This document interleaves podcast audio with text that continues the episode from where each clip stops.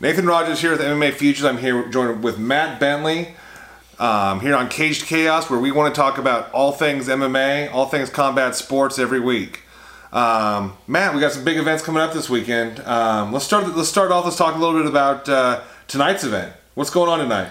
Uh, you got the the bare knuckle fighting championship. Paige VanZant is making the jump from MMA and the UFC banner over to bare knuckle fighting, and I I I mean what do you say about it? You know, uh, you got this violent Barbie doll that's going to head out there tonight and uh, try and put a stamp on things and, and kind of embark on a completely different career. I mean, let's talk a little bit about the fact that Paige Van VanZant went over to, to bare knuckle after, you know, really not being able to cut in the UFC. Um, you know, why do you think she made that choice? Do you think it's strictly a money thing? Do you think it's she wants to prove that she's not just not a pretty face? What what do you think her motivation behind doing that is? Well, she kind of she kind of played herself sideways a little bit with the UFC because she she chose to instead of signing the new deal that the UFC presented her, she decided that she was going to fight that last fight on her contract and try and renegotiate the deal.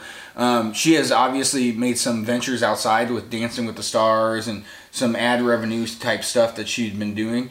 Um, so she she saw her worth as a representative for the UFC, not just a fighter for the UFC. And I think that's kind of where that came from, why that decision happened. Um, and then obviously it, it, didn't go her way in that last fight. You know, she got beat pretty quick, and and Dana White just said, "Hey, you know, you you rolled the dice." You know, and and so uh, what options did she have? Bellator would have snapped her up in a heartbeat and I, I really wish she would have went that route. Um, I think it would have been a good signing for the Bellator women's division, and I think it would have been good for Paige VanZant. It would have kept her in the mainstream. She would have been on every single main card. She wouldn't have been stuck on the prelims somewhere making no money. Um, and instead, she's going to go do bare knuckle boxing. And, and, you know, the people that choose to do bare knuckle boxing, and this is coming from a professional MMA fighter, uh, uh, you guys are nuts. You guys are crazy. well, I mean, and Paige Van Zant, VanZant from the jump has been a pretty interesting story because she was a really hot thing on the regional circuit before she got into the UFC. They did they did that 115 Ultimate Fighter, yeah. and everybody's wondering why she wasn't there. And the reason why she wasn't there is she wasn't old enough to drink, and they mm-hmm. want you to consume lots of alcohol oh, yeah. on Ultimate Fighter. Make an asshole out of yourself, yeah. But they very quickly brought her into the UFC once they did introduce that 115 division. Sure. Um, you know, she was at best a 500 fighter while she was in the UFC, um, but she made all the headlines. I mean, she's very much on that um, celebrity MMA fighter, and, and the page, in the same page as a lot of other people are. Yeah, man, she's a she's a pretty face. You know what I'm saying? And um, you know, in in a combat sport where you got the uh, cyborg Santoses, uh, you know, a pretty face will go a long way mm-hmm. as far as as far as making money. So what? So depending, regardless of how tonight goes, sure. does Paige VanZant stay in bare knuckle? Does she move on? Is she done fighting after this? What do you kind of predict happening after this? I don't know if she moves on, but I think her nose moves from the left to the right. You know, I mean, I think it's it's uh, bare knuckle is a very violent sport. I don't think I've seen a bare knuckle fight that uh, somebody didn't come out a bloody mess. You know, um, and uh, I think that she is very much into her celebrity. Mm-hmm. She's very much into being an Instagram sensation, mm-hmm. and uh, I don't see this working out too well for her tonight. Man, I, I, tell you what, man, you can catch the fight card on FITE TV, who's somebody that we work with a lot with the Dynasty Combat Sports. All of our prom- promos are on there. The co-main event is actually super interesting to me. Also, Chris Leben, the ageless wonder, as far as I can tell. Now that is a guy who he was he was 21 when he went on the Ultimate Fighter, and he he did consume a lot of alcohol and make an asshole out of himself. Uh, no, Chris Leben to me, uh, look, the whole TUF One cast legend you know, it's I mean, it's it's they are legends. You know, you got Diego Sanchez, Josh Koscheck, Forrest Griffin. You know, I mean, you got Stephan Bonnar. You know, those those are guys that really helped uh, take this from something that you could find on TV at two o'clock in the morning to uh, ABC at two o'clock mm-hmm. in the mm-hmm. afternoon. And you know, and, and, you know, Ultimate Fighter was a great thing in its time. It's kind of run its course. I know yeah. they're trying to get it re- relaunched, but you know, Survivor was a good thing at one time now too. And I think that's one of those things they still keep now, pushing down people's throats. I'm gonna stop you right there. Survivor always sucked. it was never good. Okay. All right, man. Well, hey, let's let's move on. Let's talk about tomorrow night's event. Woo! Um, tomorrow night, man, we got man the Sandman Sandhagen is, is fighting on the card. We got Overeem on the card, and uh, we got uh, our old friend Clay Guida on the card, man. Yeah, Those are your dude. top three fights, man. Yeah. Um, what fight are you most looking forward to? Well, I'm, I'll start with what I thought should have been the main event, which is Corey Sandhagen and Frankie Edgar. Um, you know, Frankie Edgar is one of my all-time favorite fighters. Um, he's been in the he's been in the organization for a long, long time, and he was fighting you know two weight classes up and the champion, and dominating guys, and and and uh, he owned that division for a while. Um, the reason I like Frank Edgar so much is he is such a comeback fighter you know but you got to wonder uh, how much of that caught up with him you know? He took some beatings from gray maynard that like change your life beatings uh, and he managed to come out on top in that feud and and keep his championship. Um, but then we saw him step in on short notice to fight the korean zombie and uh, that was quick and painful uh, and uh, I think he's where he belongs at 135. I think that um, this is probably the right weight class for him.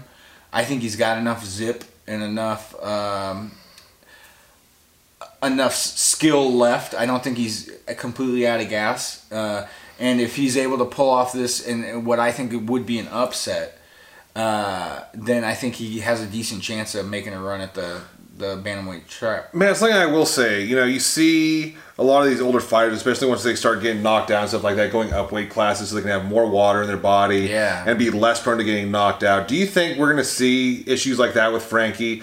He's always been a steel chin. We've never seen, you know, him ever give up. I mean, do you think that him cutting down is going to put him in more of a situation where he's just because he's had to cut weight so much um, is not the same Frankie that we're used to seeing? Well, he carries a smaller frame than compared to a guy like Jose Aldo. So Jose Aldo, he was a big 45er. He had a hard time making 45 sometimes. And Jose Aldo has now gotten the right people around him and, and gotten the right game plan together. And he's made 35 a few times now. And he's looked good. You know, other than that fight with Peter Yan where he got squashed. But I think that was just Peter Yan being Peter Yan. I don't think that was um, anything to do with the weight cut. So I, I'm assuming that Frankie Edgar, you know, he, he's a smart guy. You can't be at the top of the business uh, and make the kind of the paydays that Frankie Edgar's made and, and find the kind of success that he's had without being smart. And I- I'm pretty sure he's probably done it the right way. And I don't I don't think we'll see uh, Frankie Edgar miss a step tomorrow night. Man, let's. uh He's fighting against Corey the Sandman Sandhagen. Man, I'll never forget in Lincoln, just down the street from us, watching him pretty much touch his back shoulder blade with his arm. Yeah. And uh, end up coming back and destroying his Yeah. opponent in that fight. Yeah. Um, man, what do you expect to see from him, and what kind of game plan do you see him against Frankie? Is he going to want to take him to the ground? We know Frankie's got good grappling. Where do you see this fight going? Well, I think uh, most of uh, Frankie's ground game is is based on wrestling and, and being on top. Um, I haven't seen anything in any of Frankie's fights to show that he's like an elite jiu-jitsu player. Um, we have seen that from Corey Sandhagen. Um, so if I was Corey Sandhagen's corner, um, you know, I think Frankie's the better boxer. I think he's faster. Um, and he obviously has the ability to change levels quickly, um, and he masks that real well. Um, if I was Corey's corner, I would say, uh, you know, get into that mid range, start boxing him, and then get him to the ground as soon as you can. If you can put Frankie on his back, uh, that's gonna that's gonna not cripple Frankie, but it's it's gonna take a couple limbs away. So you don't see Corey's reach advantage being a factor in this? No, Frankie's so fast and he's so good at taking angles. His boxing is crisp. Um, he's not a, a what you, you would call like a typical wrestler. Like when he came into the game, he was a wrestler. You know, he's a complete mixed martial artist now, and and his hands look good uh, in every fight. I don't see uh, the reach really playing a factor in this. And you also don't see the age, Frankie's age, catching up with him fighting against a young buck like Man, the last even against San Jun, like he he looks uh he looks like he's having fun out there, and he looks like he's he's still in there in spirit. You know, uh, a lot of times where we see the age factor play in, or we the old man effect, or whatever. Um, it's because these guys go out there and uh, it's not it's not really there anymore. It's a job. It's a paycheck. You know, Frankie wants to be the world champion again, and uh, I think if he beats Sandhagen, you know, he's maybe a fight or two away from from realizing that exact thing that he could be the bantamweight champion of the world again. Man, I'll tell you what, man. Our, our main event, we might as well call it the COVID main event. I think this fight's been scheduled Yeah, three times no now. shit. And we got Overeem versus Volkanov. Um, man, I mean, just how do you see this playing out? You got a big, lanky um, Russian in Volkanov, and then you got, you know, obviously you got the the Overeem. You know, obviously he's not Ubereem anymore. You know, he's kind of always, you know, been strong and kind of built from a smaller base. He's forty. Just wanted to put it out Does, there. does age matter in that heavyweight? Well, you know what? now? I just threw up a four and I threw up an O, and that's what Overeem is in his last four fights. Okay. Okay. So, uh, and he's won them all by knockout. Okay. So, do I think Overeem is done as far as being competitive in MMA? No, I don't think. So. See, that. he's one of those guys. He's just like um, like Shogun. yeah. You know, he's very quietly coming in there and, and winning fights that, Yeah, he, that he's probably set up to lose. Yeah. Well, look at you got Shogun. You got a guy like Glover Glover Teixeira. Mm-hmm. You know what I'm saying? These guys have been around forever and they've done everything, and and uh, now they're they're getting set up in the mid card, and then they they win a couple fights, and all of a sudden they're headlining a fight night card, and then they're they're one fight away from getting a shot at the strap. I mean, you know, here's the thing. Um, I think uh, Overeem probably has a better chance if I was to put the two old men against each other. Okay, Mm-hmm. who's got a better shot, Frankie Edgar or Alexander Overeem? I'm gonna go with Alexander Overeem has the better shot here. Um, look, his last loss was to uh, Rozenstruik. Mm-hmm. Uh, he was winning that fight for 14 minutes and 52 seconds, and then Rozenstruik slept his ass. Right. You know that happens. Um, and Rozenstruik's a killer. You know what? It's super. It's super weird to me thinking about how much the same the co-main event event and the main event are. You have two younger guys Yeah. that come in there much taller, much lankier. Mm-hmm. You know, fighting against older guys who are known for their striking and their knockout ability. Yeah, but you also the two older guys are tougher than a two dollar steak, man. Right. You know, uh, those guys are guys that have weathered it. They've seen it. You know, they've they you know, uh, Alexander's Overeem, excuse me, Alistair Overeem's uh, professional debut was in 1999. You're talking about 22 years ago. Okay, that guy has seen it all. Oh yeah. Uh, I don't see uh, Volkanov throwing anything at him that Overeem has never seen, felt. I don't know. I, I, I think that you might see the uh, the old Big Brother move that just put his hand on his forehead and just watch him strike, swing at him. Yeah, yeah, man. Yeah, I could definitely see a noogie in there or something, you know, a wedgie maybe. But uh, no, I think Overeem's going to go in there. I think he's going to take his time. Um, we've seen Volkanov get knocked out before. Um, you know, not that he has a bad chin or anything that like that, but uh, it does kind of pull the curtain down on that that cloak of invincibility, especially amongst heavyweights. Man, it takes one. You know, and if, if I had to put one Alistair Overeems versus one Alexander Volkanovs, I'm I'm gonna go with uh, the Reem. So how is how do you ex- uh, how do you expect to see Overeem combat the huge reach advantage, the huge size advantage between the two of them? Man, he's he's not gonna go inside. I I see him just standing at mid range. You know, so you got three ranges in fighting. You got the outside, you got the inside, you got the mid range. Mid mm-hmm. range, both guys can hit each other. Okay, if if Overeem can get to that mid range and just keep it, you know, or at least that's where when he does get to the mid range, he's doing damage. Then Overeem's got a really good chance of just kind of shutting down that reach advantage. Well, and we've seen Volkanov especially effective with the leg kicks to, to keep that distance. Yeah, but have you seen Alistair Overeem's legs? it's like kicking the legs of a brontosaurus. they're easy to kick. Then Yeah, well, that's fine, but I don't know that you're gonna do much to those suckers. do you see him kind of just walking through those leg kicks and when he's he- trying to I'm establish that distance? I'm thinking that he can look. Leg kicks add up. Mm-hmm. You know, someone my size could kick someone Alexander Overeem or Alistair Overeem. I keep calling him Alexander. I'm sorry. I'm sorry, Dutchman. Uh, uh, someone my size could kick Overeem's leg ten times and it would hurt. You know, uh, will he feel it? Yeah. Do I think that uh, Overeem? Look, he comes from a Dutch kickboxing background. He will check kicks, and the ones that he eats, it's gonna be like trying to cut a red oak down with a pair of toenail clippers. You know what I'm saying? It's not. Um, he can. I think he can weather the leg kicks of, of Volkanov. So, what do you think is the deciding factor in that fight? Man, if Alexander Overeem can get off, you know, he's he's got to. Like I said, he's when he's in the right range, when he hits that mid range, he's got to be throwing three piece, four piece bombs. You know, and I, I don't mean just swinging for the heavens. I mean putting together some combinations with an exclamation point at the end. Uh, if he does that, he's gonna back Volkanov up. Um, Volkanov doesn't have. Look, he's tall, lanky, he's gangly. He doesn't have the best footwork in the world. You know, um, I think Overeem can can really do some damage if he finds that range and keeps it, and if he finds that when he finds that range, if uh, he can get off.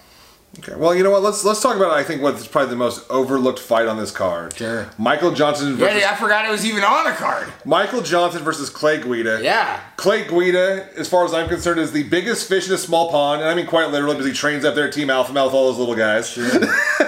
Um, I mean, man, I mean, this. I, I feel like you know we talked about this earlier. You're like, I didn't. I that's not on this card. about it, dude. Um, man, I love watching Clay Guida fight. He's not necessarily exciting, but he always puts on a show. Well, and it's you, the you're right. He's not always exciting, but uh, and he's ugly as hell.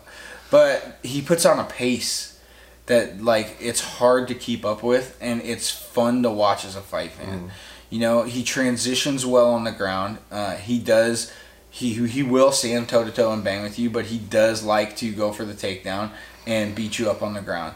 Uh, Michael Johnson's a good wrestler with good boxing. Michael Johnson, you know, from what I can So remember of his fights, he- underrated. He, loves to wrestle, but he only really boxes. I mean, He, yeah, he that, that's kind of what I see from him. Is he, likes, likes he, to bang. he likes to throw that overhand. Yeah, man. And people overlook the fact, like, when Michael Johnson was his prime, look, he beat Tony Ferguson. Mm-hmm.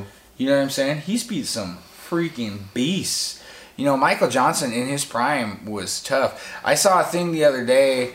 Um, Ali, however the hell you say, it. Yeah, however the hell you say his last name.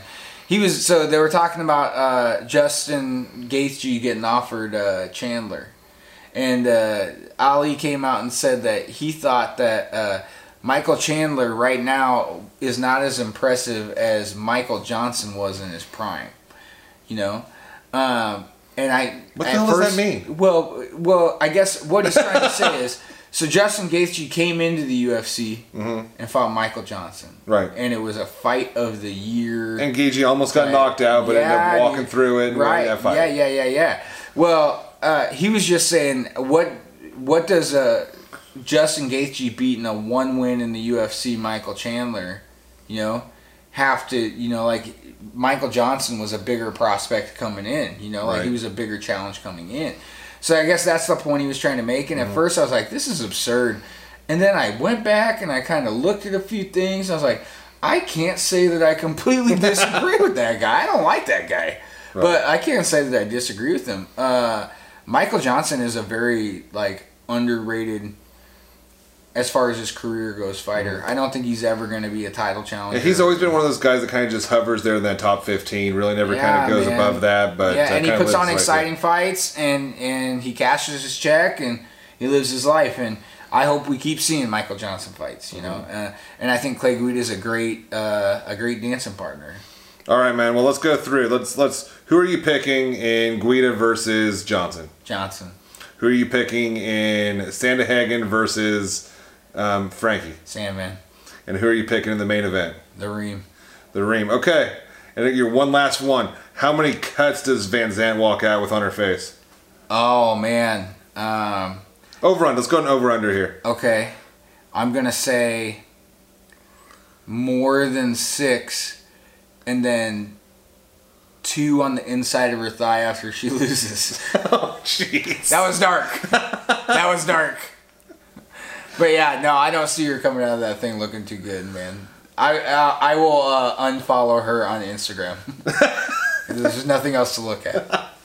All right, guys. Thanks for tuning in to Cage Chaos. We will try to be back next week. Gucci gang.